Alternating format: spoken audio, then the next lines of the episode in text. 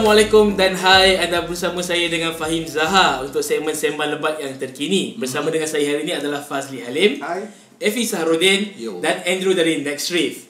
Okey, kalau tajuk kita minggu ni adalah Anugerah Peranti Terbaik 2019 Yes. Yang mana episod sebelum ni kita dah bincang kau-kau punya pasal flagship terbaik Personal pilihan kita Ah, kan. personal pilihan. Okey, hari tu kita dah ah, cakap masing-masing punya tapi Andrew tak ada dalam tu. So, Andrew, flagship pilihan Andrew apa overall? Personal Uh, opinion. Untuk aku sebab untuk adil kan di device yang I spend paling banyak masa dengan uh, Samsung Galaxy S10 Plus Kenapa tu? Sebab it's a very good phone dia laju I mean it's a Samsung device kan and paling penting sekali untuk saya dia offer good value for money sebab harga dia dah rendah sekarang Okey. Betul. Jadi kalau kita nak recap kalau siapa yang mungkin tak tengok yang podcast hmm. yang terdahulu Fazli punya phone of the year apa? Pilihan saya sendiri adalah selepas consider beberapa bulan iPhone 11 Pro Max adalah peranti- adalah peranti yang terbaik uh, patut dapat anugerah tahun 2019. Okey, saya punya favourite phone sebenarnya Galaxy Fold. Tapi nampaknya macam banyak mistake, banyak bukan mistake, banyak kekurangan itu tapi jadi second yang paling value bagi saya lah mungkin Note 10 Plus. Note 10 Plus. Saya mula ingat nak pilih Pixel 4 Tapi semua faham lah kan kenapa Pixel layak tu kan So saya pilih OnePlus 70 Pro sebab I'm a OnePlus user bro Okey. okay. So untuk topik kita itu anugerah peranti terbaik 2019 ni setiap kategori ada kriteria-kriteria dia. Hmm. So kita akan bermula dulu dengan mid range sebab Okay. okay. mi- uh, episod sebelum ni dah borak pasal flagship je kan. Yeah. Kita akan borak pasal mid range. Hmm. So kriteria-kriteria yang untuk peranti mid range ni menang dan layak untuk jadi peranti terbaik 2019 Apa tu Hain? Yang pertama dia perlu dijana dengan Snapdragon 730 730G ataupun MediaTek G90T.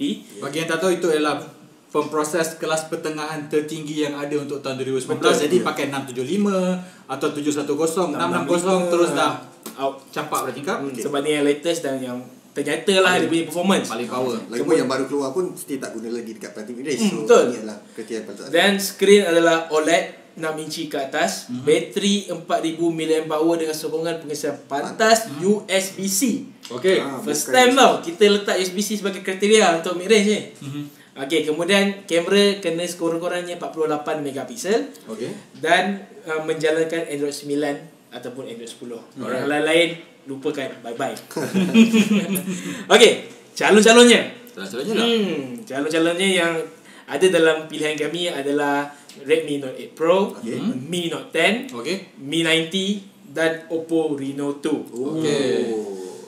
Se- nak pilih mid range ni calon susah tau. Banyak sangat. Banyak Ha, sangat. tapi macam tadi Efi dah cakap, uh, banyak yang tak pakai, banyak lagi mid range yang tahun ni launch masih pakai prosesor yang lama yang Betul. tahun lepas.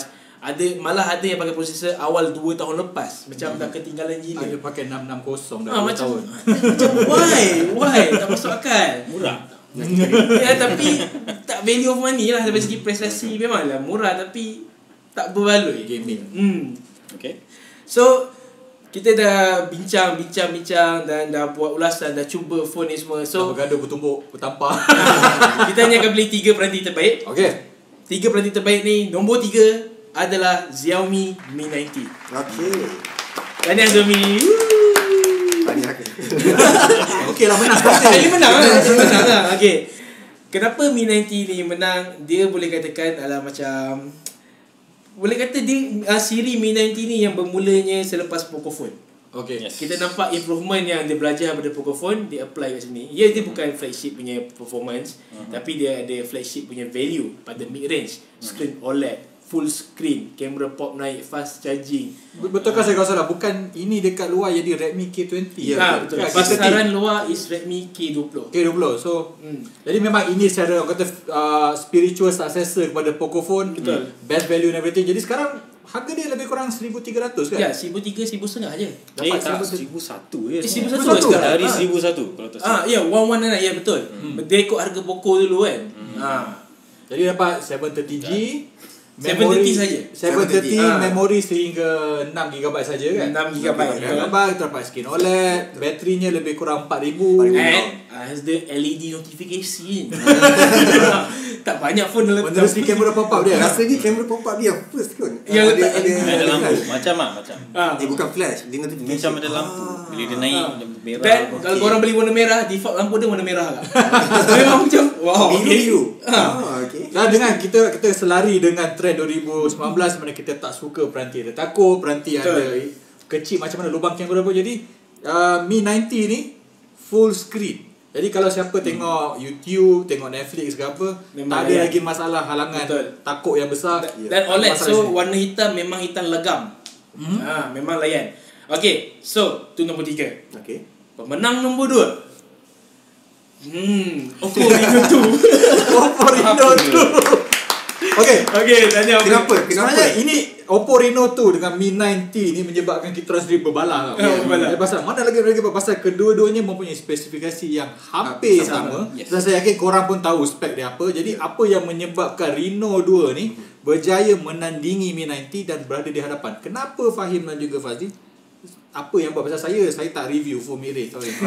so, jadi, jadi macam moderator pasal nak mela- melarikan diri daripada Kau lah pakai flagship je. Okay, kenapa sebab dia Reno 2 di hadapan? Okay, Reno tu di hadapan yang pertama adalah spesifikasinya dia 730G bukan 730. Ah, okay. Kemudian RAM yang ditawarkan base model adalah 8GB. 8GB berbanding dengan 6 pada Ya, Mi Mi 90. 90. Dan dia punya bezel dagu ke bawah tu Oppo Reno tu lagi nipis berbanding dengan Mi 90. Dan saya sempat guna Oppo Reno tu, Oppo Reno, Oppo Reno tu. Dan saya sedar satu perbezaan paling ketara pasal saya pakai kejap saja. Ya. Dia punya face unlock, dia punya sharp sharp fin uh, Ah, flip tu lebih pantas jika dibandingkan dengan apa yang ditawarkan oleh peranti Xiaomi. Betul. Jadi dalam dunia sekarang yang saya rasa saya sendiri pun dah terbiasa guna face unlock, bila kena tunggu lama ia menyebabkan saya macam "Ah." jadi pasal tu saya rasa saya setuju kenapa Reno tu di hadapan Mi 90. Lagipun Jadi- saya rasa mungkin uh, kalau tengok dari segi uh, apa penampakan ataupun rekaan dia uh, kelainan sikit yang ada pada Oppo Reno 2 ni yang boleh kata dah lama tak ada dekat peranti pintar sekarang Hmm. adalah dia punya glass belakang tu actually flush dengan kamera. So dia tak Ah. ada Oh, kecil- betul. So that's why dia guna uh, glass Gorilla Glass 6 dekat belakang. Lepas tu dia ada macam satu biji dekat belakang tu nak halang daripada tu kena Oh ya, letak atas meja. logo Oppo terkeluar sikit sebenarnya. Yes, betul. So tu bagi saya benda yang unik ada dekat Oppo Reno tu yang tak ada. M- mungkin masa akan datang pun still tak akan ada design macam Oppo Reno tu. Small details. Ya, betul. Jadi Andrew setuju dengan sofa? Ada tak yang ingin dibangkang eye object? Kalau nak banding tanpa lihat harga, yes, Okay. I setuju. Sebab uh, memang Reno tu untuk saya lagi handsome. Dia sebab dia bila pegang tu rasa lagi premium daripada Mi Mi 90, 90. betul. Sebab frosted glass lah, ada frosted glass effect. And design wise dia kalau tengok pun kalau you keluarkan telefon kan, tunjuk kat orang kan, dia orang tanya, "Eh, telefon apa tu?" Sebab dia nampak unik. Apa cool kan? Ah, sebab Mi Selfie 90 tu ah, Itu pun satu And Mi 90 tu Macam telefon It's a bit generic Hmm. Dia biasa sangat Biasa sangat. First time saya pegang uh, Xiaomi Mi 90 sebenarnya. Bila pop up kamera tu keluar saya akan cakap ni pun mainan kan pasal lampu lampu tu Pasal lampu Ya. dia. Setuju Macam Okay dia punya joke Tak- ada review. Saya kan saya joke Saya pernah dapat. Kalau tu tengok Ghostbuster Macam Ghostbuster je. Tiga hantu tu. Ah, yang kesan hantu tu. Jadi itu dia macam Ya design memang Kita tahu sebenarnya. Xiaomi Dia mengutamakan harga Mengutamakan Most value Jadi memang nak, Kalau nak premium tak adalah. Jadi oleh sebab itu Tapi kita harus sentuh Berapakah perbezaan harga Antara Mi 90 Dengan Reno 2 Sebenarnya di pasaran sekarang? Hampir seribu beza. Hampir seribu. Jadi itulah ya Jadi korang mungkin boleh argue Ataupun setuju atau tidak Adakah harga lebih Harga kurang ni akan meletakkan Reno tu Atau lebih? Tapi bagi kita orang dekat sini Harga adalah subjektif. Saya rasanya Dan paling penting Fungsi yang paling banyak Dan rekaan Feel Itu Betul. mungkin lebih penting Untuk melayakkannya nombor 2 Sebab Jadi kita pakai phone jangka masa yang panjang. Betul. Kita nak selesa kat tangan, dalam poket semua. Kita nak feel that puas hati bila beli tu. Hmm, okay. Ah, so, Kita dah tiga Dua okay. Juaranya adalah Juaranya lah. Xiaomi Mi Note 10. ah. Tahniah Xiaomi. Rasa ini ini ini bukan keputusan yang mengejutkan rasanya. Ya. Saya tahu confirm ramai akan rasa marah. Ini mid range harga 2000 setengah macam mana boleh menang kan? Hmm. Okey, yang pertama dia adalah kamera yang paling power setakat ni 108 megapiksel. Betul. Penta kamera, bukan dual lensa, bukan tri lensa, bukan quad kamera. 5 kamera bro. Mana nak cari? Ha. Snapdragon 730G Screen OLED melengkung. Mid range tau. OLED melengkung macam Samsung Macam P30 Pro semua tu melengkung. Ha. Lepas tu RAM dia besar Storage dia puas hati uh, Dengan dia menyalakan Android uh, MIUI 11 yang terkini. Ya, betul. ha.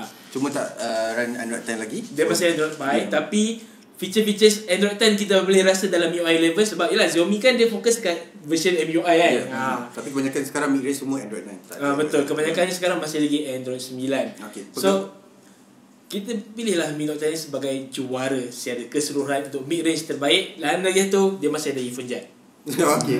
Kalau saya kalau saya saya mungkin kalau tak tengok benda lain, if all else tak penting bagi saya dia punya bateri 5260 Yeah. Antara yang terbesar. adalah yang terbesar so far untuk peranti yang bersaiz macam tu. Kita Betul. tahu ada peranti Yes. lain yang lagi besar. Ada uh, flagship lah. Flagship. Ah. Tapi untuk mid range 5260 ditambah lagi dengan sokongan pengecasan 30 watt Yang disediakan dalam kotak. dalam kotak Tak perlu beli asing. Apple pun iPhone 11 tak ada Betul. Yang dibagi pun hanya 18 watt 18. Samsung, Samsung sendiri pun pun hanya 18 watt Betul. Jadi Tanya Zomi. Zomi. Tanya Zomi.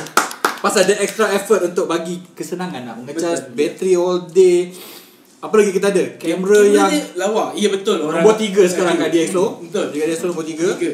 Memang processing kamera dia slow Tapi bila dah dapat hasil dia tu Orang sabar ya Sabar ya Lek tu Tengok hasil dia Memang Wah Okey, saya pernah saya pun dah buat uh, video ulasan tentang uh, Xiaomi Mi Note 10 ni. Ah, Nanti akan pop up kat sini Kalau nak tengok link video Ah ya.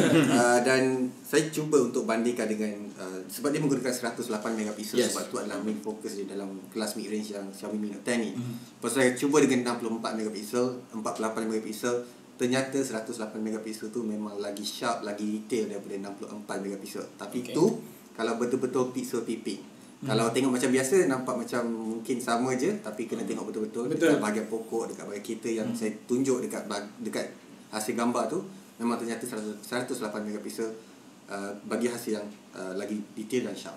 Dan saya tak pegang phone ni ya. Jadi saya nak tahu dia punya ambil gambar tu adakah slow ataupun boleh diterima. Oleh 108 kerana- epi slow kan Oleh kerana dia 108 megapiksel dia akan ambil masa beberapa saat. Beberapa saat. Dan Ya. bukan tu saja Sebab dia Snapdragon 730G Yeah. Image processing dia tak cukup power Untuk memproses image yang setinggi itu Tapi tu buat saya rasa macam kagum lah sebab bukan dia just ada yang apa 108 megapiksel je dia ada juga uh, 5 5 times zoom.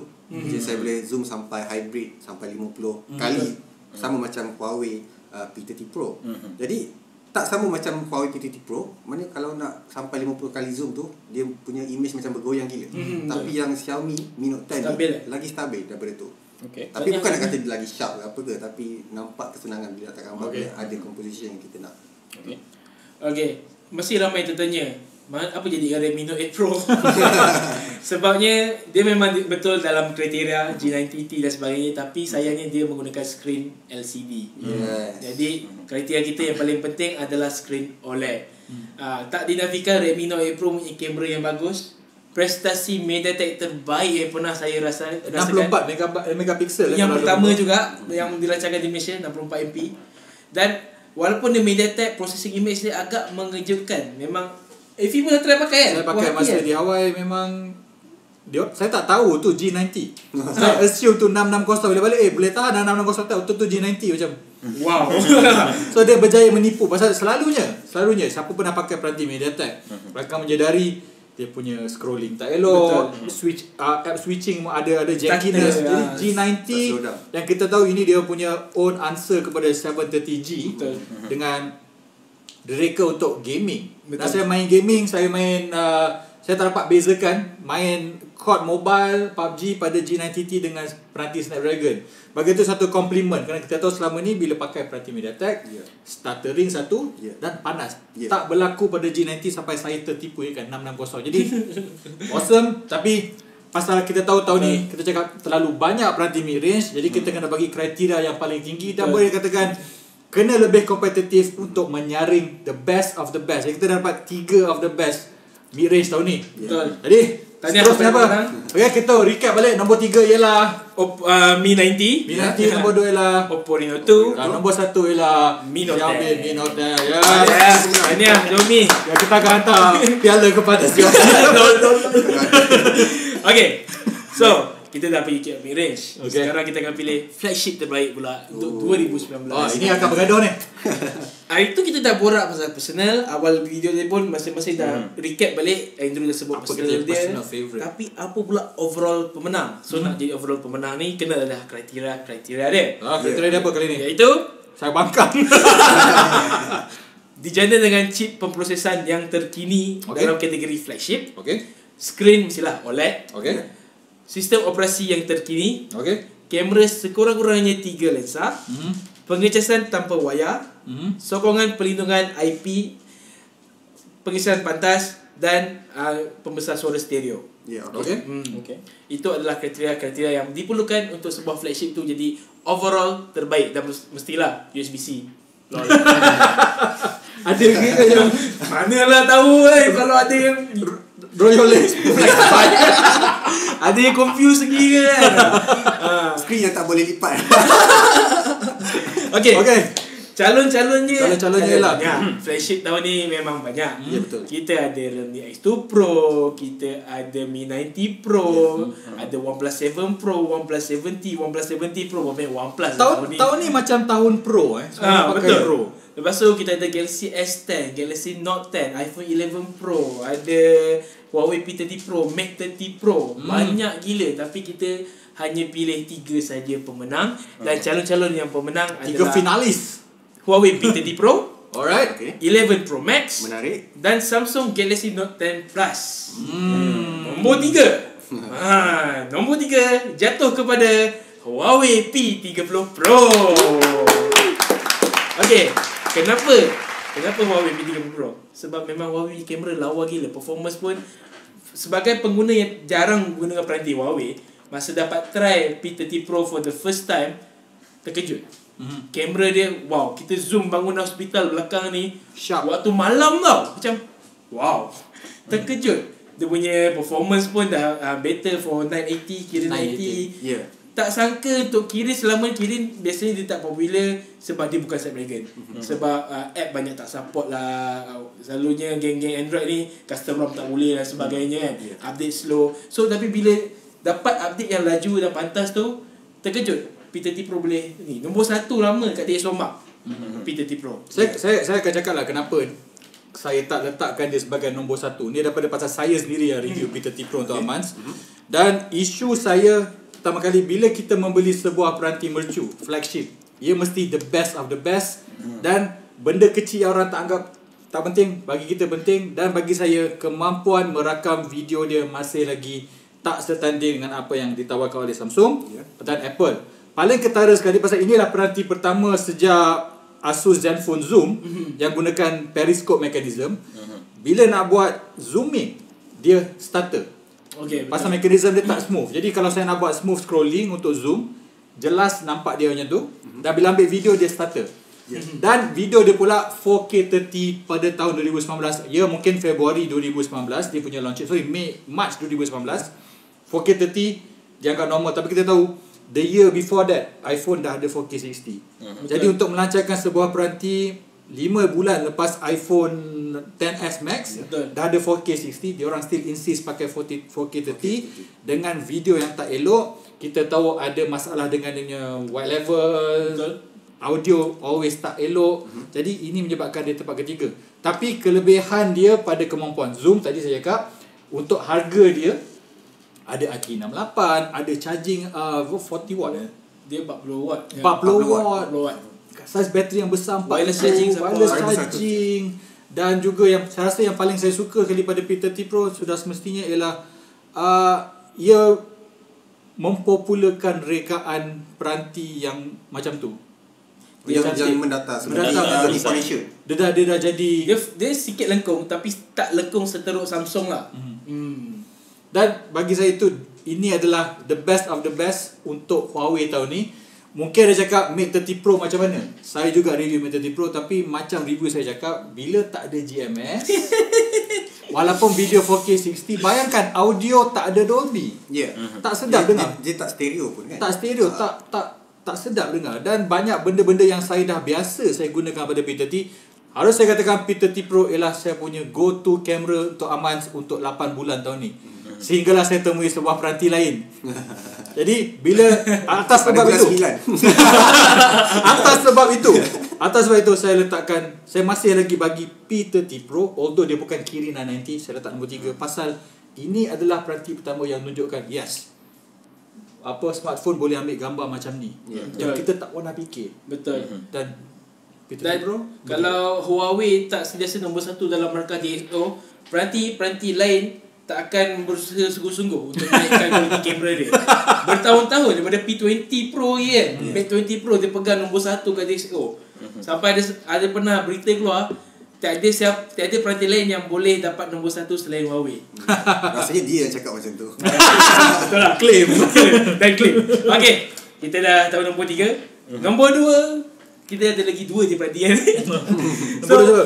Nombor dua adalah Samsung Galaxy Note 10 Plus Tahniah Samsung Secara tidak langsung menjadikan juara adalah iPhone 11 Pro Max Ya betul. Dan buat pertama kali dalam sejarah aman Kita letak iPhone Yes, nombor satu. Jadi pasal kita tahu Ada seorang je dalam grup ni Pilih iPhone 11 Pro sebagai dia punya peranti terbaik 2019 Jadi Fazli terangkan kenapa Ya, Saya tahu Saya tahu orang kat belakang sana je Dah komen dah Fazli kita kena kurangkan kemarahan mereka Okey, Sebab baiklah. Sebab Ah, Sebab Untuk kenapa saya memilih uh, iPhone 11 Pro rasanya dalam video tu dah cakap. Tapi saya nak terangkan balik Kita uh, terangkan kenapa. balik. Walaupun kalau tengok apa yang ditawarkan oleh dua uh, runner up ni, Hmm. dua dan tiga ni sebenarnya bagus juga. Contohnya macam uh, Huawei P30 Pro dia dapat tawarkan keunikan dia sendiri adalah dia punya wireless charging boleh support Betul. sampai 15 watt untuk bateri yang besar. Boleh charge Kemudian peranti lain lagi. Ya betul. Samsung Galaxy Note 10 Plus dia ada pen dia sendiri. Tapi apa apa yang membuatkan iPhone 11 Pro Max ni bagi saya adalah yang terbaik yang patut dipilih sebagai juara anugerah 2019 ni adalah uh, dia punya kesenangan uh, security dia uh, masih lagi yang terbaik. Walaupun uh, Pixel 4 XL dia ada dah dah tak pakai fingerprint scanner, mm-hmm. dia tak boleh buat untuk pembayaran lagi.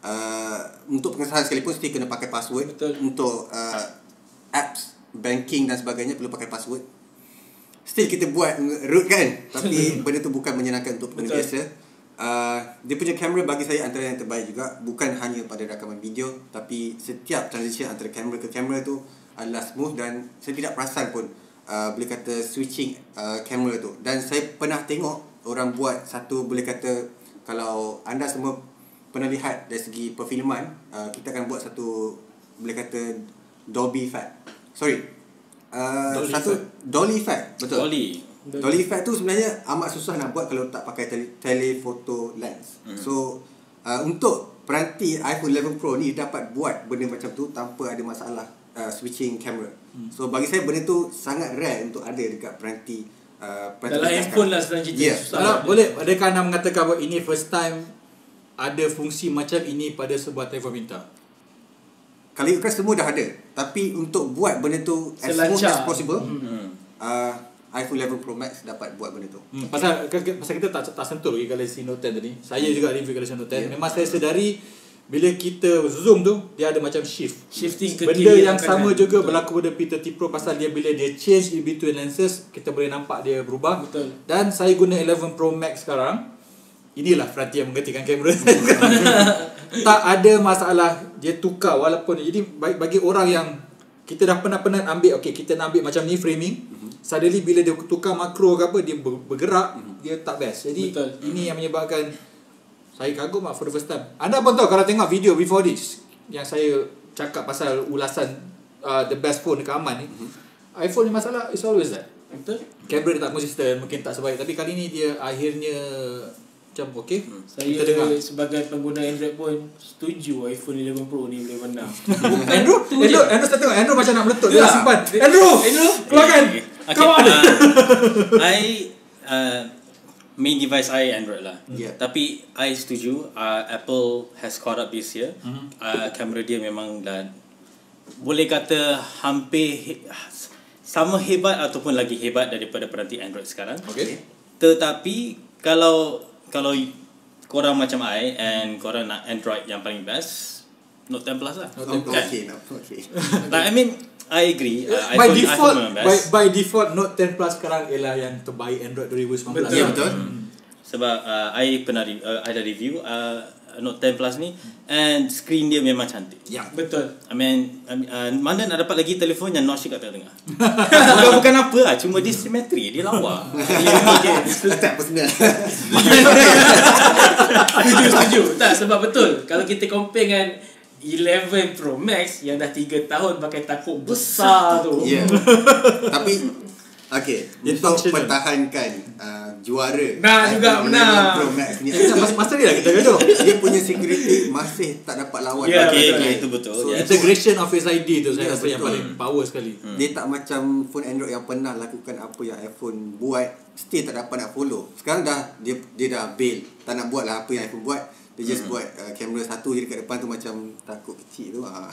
Lepas tu guna fingerprint scanner So iPhone still Okay, dapat bagi security yang Sebab. Samsung punya ultrasonic fingerprint pun tak sepantas mana. Dan mungkin Samsung akan tukar juga tak guna dalam depan Betul. Pasti Dan saya okay kita alang-alang Andrew dah cakap pasal Note 10 Plus dan saya masih lagi nak orang kata nak bagi throw phrases kat Note 10 ni. Bagi saya kalau ada one advantage kalau orang yang jika anda macam saya banyak buat multitasking ya. Mhm. Satu kelebihan Note 10 Plus berbanding dengan 11 Pro Max ialah masih lagi multitasking. Dan Betul. saya dah buat test kalau saya launch 16 app sekalipun pada Note 10 Plus, saya go back to the first one, tak ada masalah. refresh. Ya. Dan iOS 13 walaupun dah 13.2 pun 13 satu- Tiga.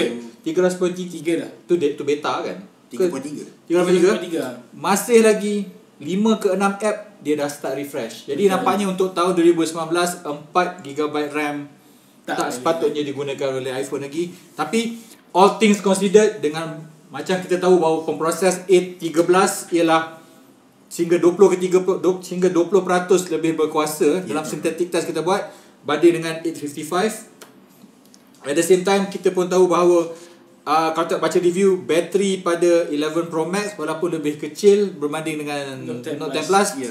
SOT-nya lagi lama. Yes. Betul. Dan uh, satu lagi ialah kalau kita all things considered sekali lagi build quality saya rasa iPhone masih lagi ada advantage over Yeah. Samsung. Dan. Samsung bukan buat pengeluaran phone yang tak best.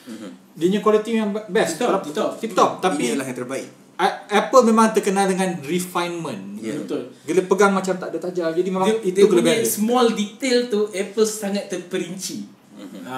Dan uh, kalau tengok juga uh, iPhone 11 Pro Max ni iPhone bukan siri ni je Masa mula-mula dia keluarkan iPhone 10 iPhone 10. Dia antara yang menggunakan stainless steel punya aluminium uh, frame. Frame, So uh, peranti lain tak ada lagi yang Tak ada lagi setahu saya. So itu adalah keunikan yang ada sebab sebab rasa dia berat kan.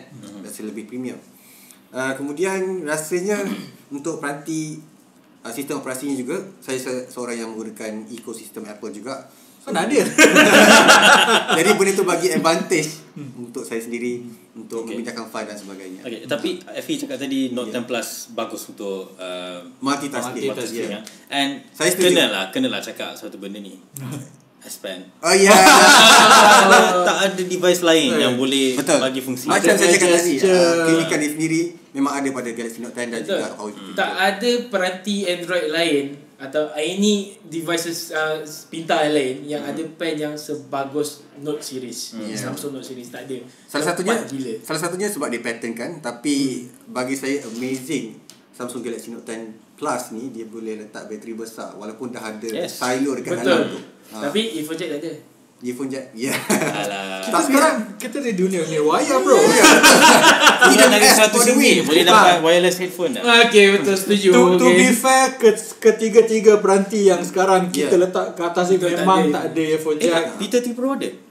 Tak ada. P30 yang ada. P30 P30 ada? yang ada. P30 P30 Pro tak Pro ada. tak ada. Tak ada, tak ada, tak ada. Of course. I know. I use the phone. Boleh kan? ah, sini 3.5 jack tak ada. tak ada. Ah, sedih. Okay, so mesti kau tanya apa jadi dengan peranti-peranti flagship yang kita sebut tadi. Okay, Realme X2 Pro memang adalah pembunuh peranti mercu yang terkini. Ya. Tapi dia tak layak nak menang sebab tak ada wireless charging. Ya. Tak Tak ada IP rating. rating. Tak, macam mana? Macam mana abang abang OnePlus kita ni? Pasal kita tahu, kita tahu ada seorang YouTuber terkenal kata One OnePlus 7T Benar. Pro yang terbaik. Jadi kita Okay. kena explain kenapa kita tak Baiklah, baiklah. Nak juga explain.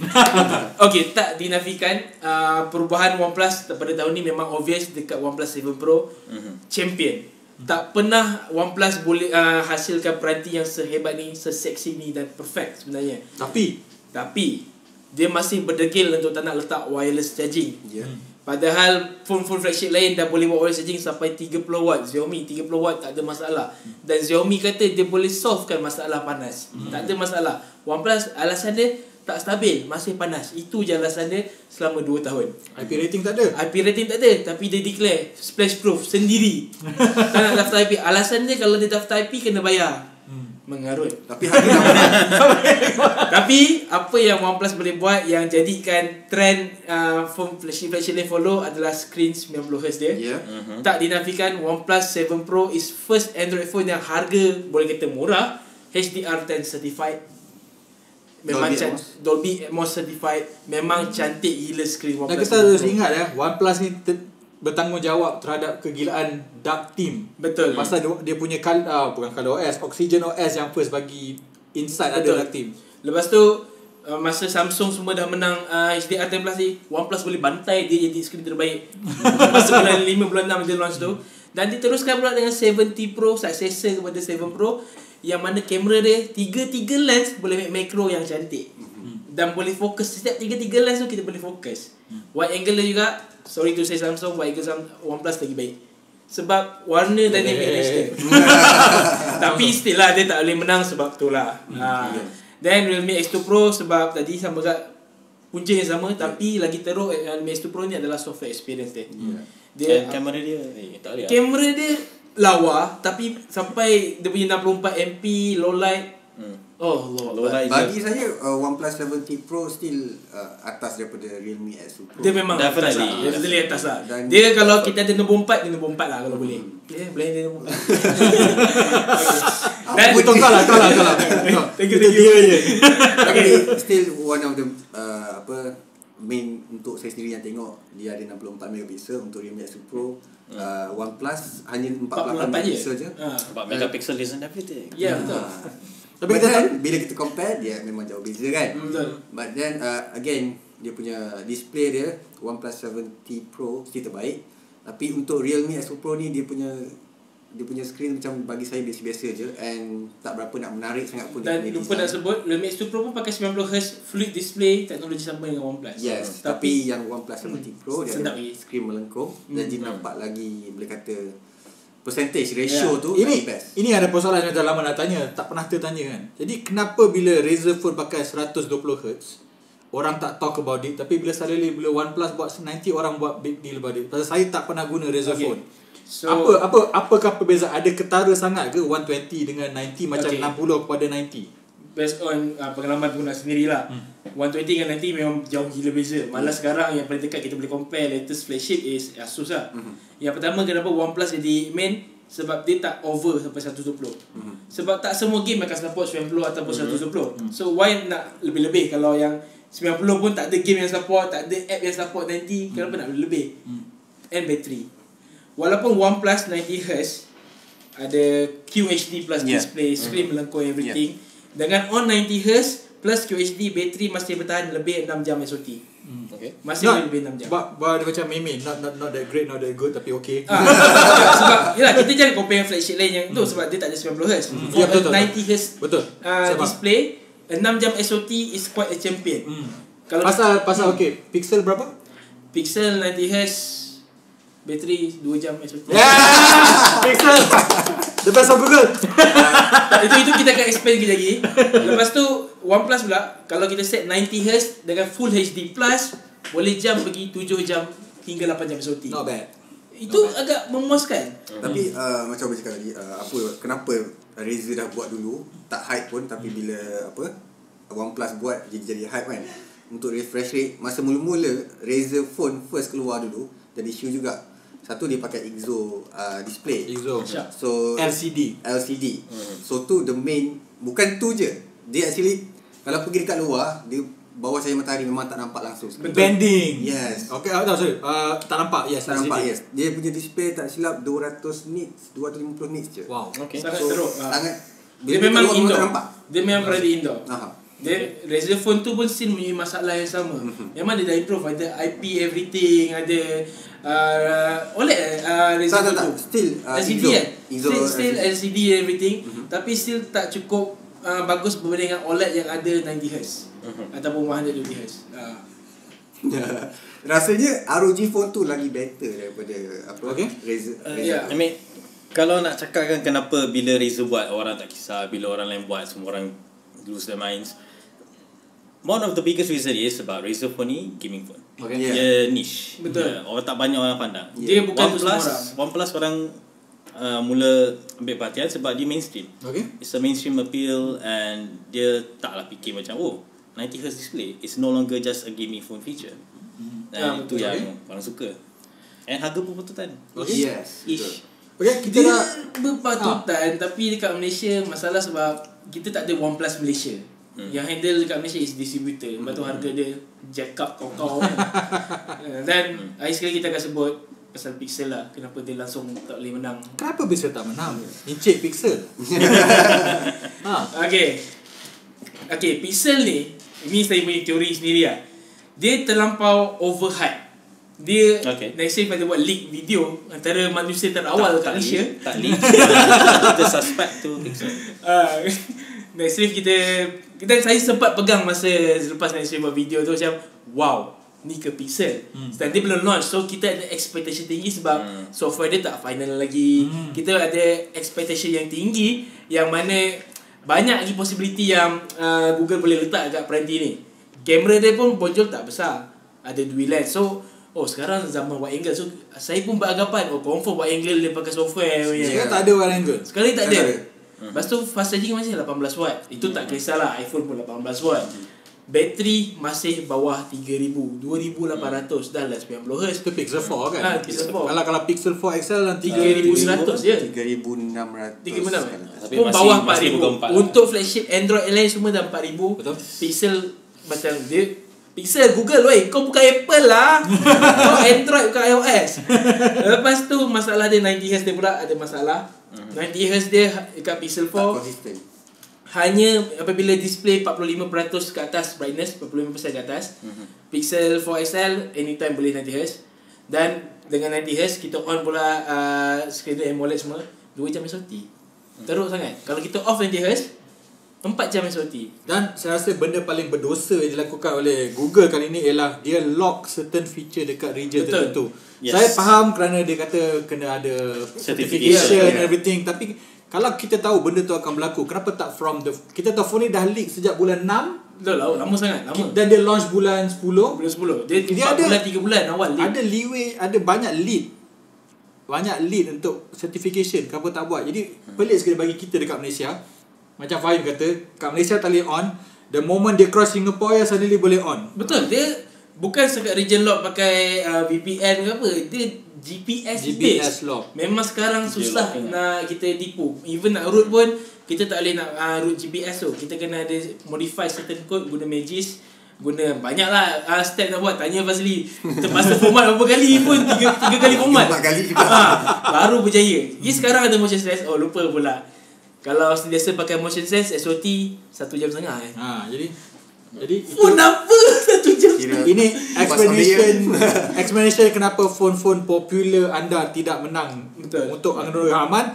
tapi kita rasa kita ada beberapa honorable mention eh Betul. nak sentuh honorable mention sekarang Fahim Um, boleh. Okey, antara ni still dalam kategori flagship lagi eh. Ya. flagship boleh apa-apa Yang sajalah kita tak sebut lagi satu adalah Mi 90 Pro. Iaitu K20 Pro dekat pasaran lain. Mhm. Dia punya prestasi yang lebih tinggi daripada Mi 90 yang Mi range tadi. Hmm. Dan dia boleh kata saing-saing dengan Realme X2 Pro. Tapi kenapa dia tak menang ataupun tak layak? Itulah body dia sama macam Mi 90. Hmm. Rasa Sama murah je. gila. Malah Termasuk kan- kamera pun sama juga kalau tengok dia- memang tak tak tak boleh beza Ya. Betul. Kita tak technically casing yang Samsung boleh pakai tapi dia punya fast charging is 27 watt kan. 27 watt. Ah dia better lah. Tapi dia still tak boleh menang still ah tak ada IP rating, tak ada wireless charging. T- Ah, Tapi tapi itu kalau berdasarkan kriteria flagship betul. Bagi saya Mi 90 Pro ni kalau kita pergi balik kepada kelas pertengahan, device kelas pertengahan, Mi 90 Pro nombor satu. Without the question. Sebab Harga. satu benda je, harga. Harga. Like sebab orang yang nak mid range ni nak device yang murah sikit. Betul. Tak mahal sangat and Mi, Mi Note 10 tu pun dah ribu lebih. Ya. Mi 90 ni, Mi 90 Pro 1006, 1005 sekarang boleh dapat dah. Betul? Like harga adalah saja. Dan Mi 90 dan Mi 90 Pro ni adalah true successor kepada Pocophone. yes. Betul lah. Yes. Tapi, Tapi harga mahal. Ah, adalah mahal sikit Dan lah. dekat China dan masuk Malaysia ada Mi 90 Pro Premium. Oh. Snapdragon 855 Plus. Oh ada. Ah, dah Pro Premium pula. Apa benda je. Pro premium lah. Ah, je lah. tapi tak. Pro square. Pro Pro. Okay. okay. Apa lagi kita nak honorable mention? Okay, saya rasa satu benda kita tak sentuh lagi sejak kita mulakan podcast ni ialah apakah peranti paling inovatif? Oh ya. Yeah. Tahun ni kita mesti dah tahu pasal peranti boleh lipat. Banyak gila phone yang blow your mind lah. Saya sendiri tengok bila setiap brand tu launch macam wow. Macam wow. So antara yang berjaya dan launch di Malaysia adalah Samsung Galaxy Fold. Ya. Dan Yang, sebagai orang yang pilih Galaxy Fold sebelum ditolak yang mana Biarkan saya biar, saya nak saya nak jadi fanboy kat sini. Bersedia, bersedia. Eh, Okay. boleh nak cakap calon flagship terbaik dari Galaxy Fold apa benda? kalau kalau follow saya dekat social media, macam saya cakap. Phone ini ialah phone yang korang kena pakai dahulu untuk realise ah dia macam light bulb tiba-tiba kat kepala. Okay, aku faham kenapa phone ni ada. Pasal mas, masa phone tu tak jual lagi, saya tulis artikel bahawa foldable phone dead on arrival. Saya cakap saya salah so far. Pasal bila dah pakai baru saya realise kenapa phone ini dihasilkan dan mengapa ia diperlukan untuk pasaran pasal dia memang game changer. The moment dah pakai full Tak boleh nak lah. saya selalu memang lepas guna phone akan hantar balik kepada pengeluar untuk return balik. Bila nak return tu, eh kan extend lah, boleh extend lah. Memang honestly saya extend 5 hari pasal saya kata oh tak siap lagi. Padahal sebenarnya saya nak pakai lagi lama. pasal nak beli memang tak mampu. Ya, 8000 lebih. 8,000 lebih Tapi memang Dari segi Screen yang besar Saya punya addiction kepada Guna peranti sampai pukul mal, Sampai 11 malam tak ada Ia benar-benar Mengubah cara saya menggunakan peranti.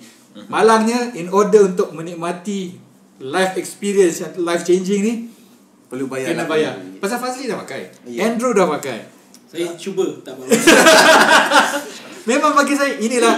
Jadi saya tak tak mengejutkan kenapa next year kita ada Fold 2 next year kita akan ada Moto Razr kalau masuk Malaysia Yeah. Moto Razr dan kita tahu Xiaomi dah tunjuk dia demo dan ada ura-ura OnePlus Concept One mungkin juga foldable boleh lipat. jadi eh? 2020 kita tahu 2020 agaknya adakah skrin boleh lipat akan menjadi kriteria utama Ataupun kita tengok mungkin. 2020 OnePlus akhirnya boleh menang.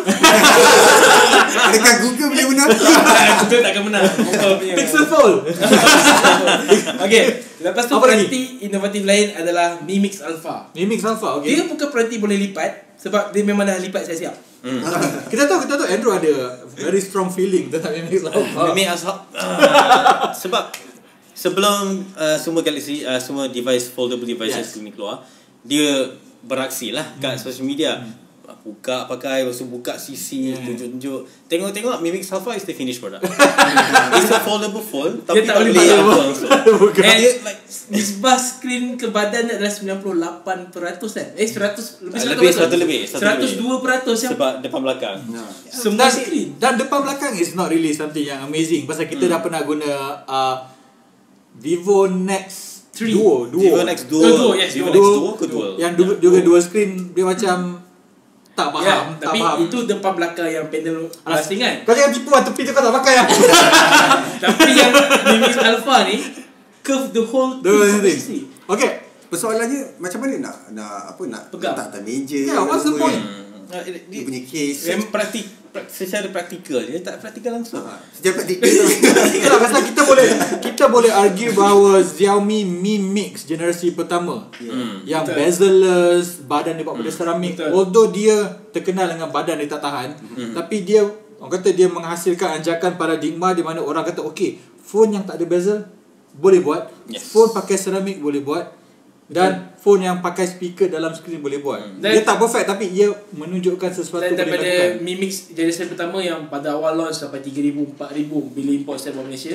Lama-lama dia launch officially jadi murah, murah sampai Mi Mix 3. Sampai sekarang Mi Mix 2S bawah 1000 dah boleh dapat lah saya harga iPhone 5. Sebab nampak konsep phone ni dia boleh uh, berinovatif dan lama jadi reality. So mungkin Mi Mix Alpha ni adalah macam Mi Mix 1 yang pertama. Ma- Mana tahu akan datang dia akan jadi uh, satu reality untuk semua phone. Ya ke? Ya ke? Ya Kita ke? kena ingat. No, no, no, no, no. Kita- Let's not get ahead of ourselves. okay. Kita kena ingat. Ingat. Obe, ingat apa artikel yang Obe tulis dulu tak Galaxy Fold. Kita sekarang ni tak gunakan Ah, lagi. Ni betul. apa ni. Kita tak pakai lagi. Ah, Ah. tak guna.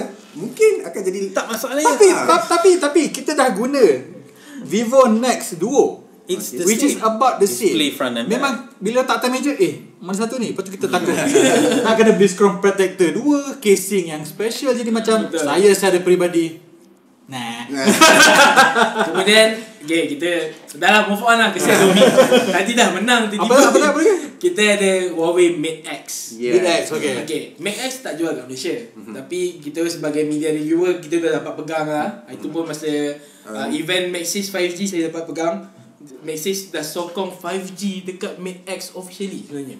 Dia memang 5G pun. Unit Sebab dia Ni yang unit global. Maxis pegang tu ialah unit global, Macam Ada masa nak masuk Malaysia ke ni Tapi tak ada lagi dengar berita sampai sekarang. Dia konsep dia adalah lipat keluar Bukan lipat ke dalam. So bila kita lipat tu Tablet jadi phone yang Screen curve ah, Jadi lebih mix alpha Dia macam Ah. betul. Ah, Tak macam tahu tak tahu Andrew berkata rasa saya mungkin dekat dalam grup ni yang tak pernah nampak lagi Mate X. Pasal Eh, Itu Andrew, Andrew, Andrew pun pergi tak. MWC. Eh, dia tak pernah dapat Terlepas. Ah. Lupa. Jadi so saya tak tahu pasal saya tak guna. Dia punya mekanisme folding tu Ialah bila kita lipat tu Dia magnet Ada Tapi uh, eh. saya Ah. pengalaman guna Huawei Mate X dan dah guna uh, Fold. Galaxy Fold. Mhm. Boleh kata Galaxy Fold Lagi baik memang lagi baik daripada Betul. Mate X. Bukan Betul. sebab uh, apa folding ke dalam ke tapi uh, Huawei Mate X dia punya apa dia punya phone tu lagi nipis daripada Betul. Okay. Galaxy Fold. Lepas tu akan rasa fragile bila kita buka dia. Bila buka tu. Bunyi Ah, Macam screen crack okay, okay. Padahal padahal dia punya hinge tu je Sebab dia tarik sikit. Yes, so yes, dia betul. It's an outward Betul. Lepas tu rasanya uh, dia punya crease tu actually lagi teruk daripada Galaxy Fold. Itu Gal- really? Galaxy Fold dia at least dia satu tengah satu line je. Ah. Kalau yang Huawei Mate Oh, dia macam dekat dua. macam buku. Yes, Ah, betul. Buku punya Buku yang betul kan. Ah. Kan buku bila kita lipat ke belakang kan Ada dua ke belakang kan Ah, ya, Something Oh, okay, okay, okay. So dia Ah. lagi tapi at the same time lagi cantik bila tengok dia punya bezel screen Yes. dia tak Betul. ada notch macam Samsung Sebab Galaxy. dia full screen dan dia ada bar macam pemegang lebih tu. Yeah. So macam boleh kalau panas kipas lah. dia tak ada dia tak ada kamera banyak macam Galaxy Fold Betul. sebab dia ada satu je so Phone nak guna actually tiga, quite confusing empat, enam. bila nak guna kamera Betul. depan belakang Setuju. Tapi yang best apa yang dia buat kat situ adalah multitasking dia. Mhm. Bukan setakat uh, kerja-kerja biasa, even main game, kita lipat main game, buka, dia tak pause tak apa, dia terus resume game tu. Mhm. Dia tak pause tak apa. Immediately. Fold actually ada problem benda tu sebab saya pakai uh, Perasan, main ah, game betul. apa nama tu uh, COD Mhm. bila kita main kat screen kecil lepas tu kita buka semua butang je macam ke mana butang Betul. so kena restart balik Ah, okay. Ah, so tu masalah problem Okay. So kita akan move on kepada Royal Flex Pi yang first Ah. launch. Ah, lah, lah, lah, aku nak cakap, cakap. Aku tak setuju dengan Lesen. Pasal this trash. bukan bukan bukan tu je. Dia juga telah dijenamakan sebagai Escobar Fold 1. Let's go Bafo. apa benda tu Betul. Dia di rebrand dekat dekat Obvious Colombia. Jadi Escobar Full One dan rasa benda paling menarik lah harga dia dah 380 dolar saja. Bayangkan Murah. Tiga ribu. Eh seribu setengah eh. Seribu setengah.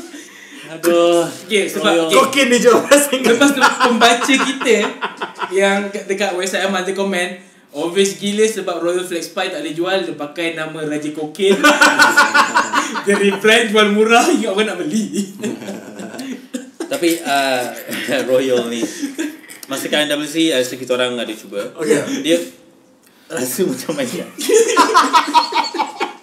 Sebab dia fold tu Salah Dia fold tak ni Tak flat. So dia Dia punya dia macam ni apa nama uh, surface punya laptop tu apa nama dia? Yang boleh detachable jadi tab tu. Surface- Ah, ah, Surface Book. Surface Book. Yes, Ah, dia punya macam tu dia punya hinge uh, Dia punya hinge tu. Oh, ya ke? bes- Dia besar sangat. Oh. Sebab dia macam gal, bayangkan Mate X tapi tapi full flat. Okay. Okay. Memang So, Obi tak ada tadi tak berhenti gelak lah. Kita kena move on. Pasal teruk sangat Sorry Korang letak nampak Okay. Oh janganlah letak Dia- point. Dia adalah peranti yang tak layak pun wujud dalam dunia ni. Dia adalah abomination. Tapi kena It's a good uh, apa prototype lah Prototype. kata macam tu. Dia technically memang prototype pun. Yalah. Tak tahu itu prototype Samsung yang dia jumpa mana. Jumpa waktu buat balik je. Tak berani. okay.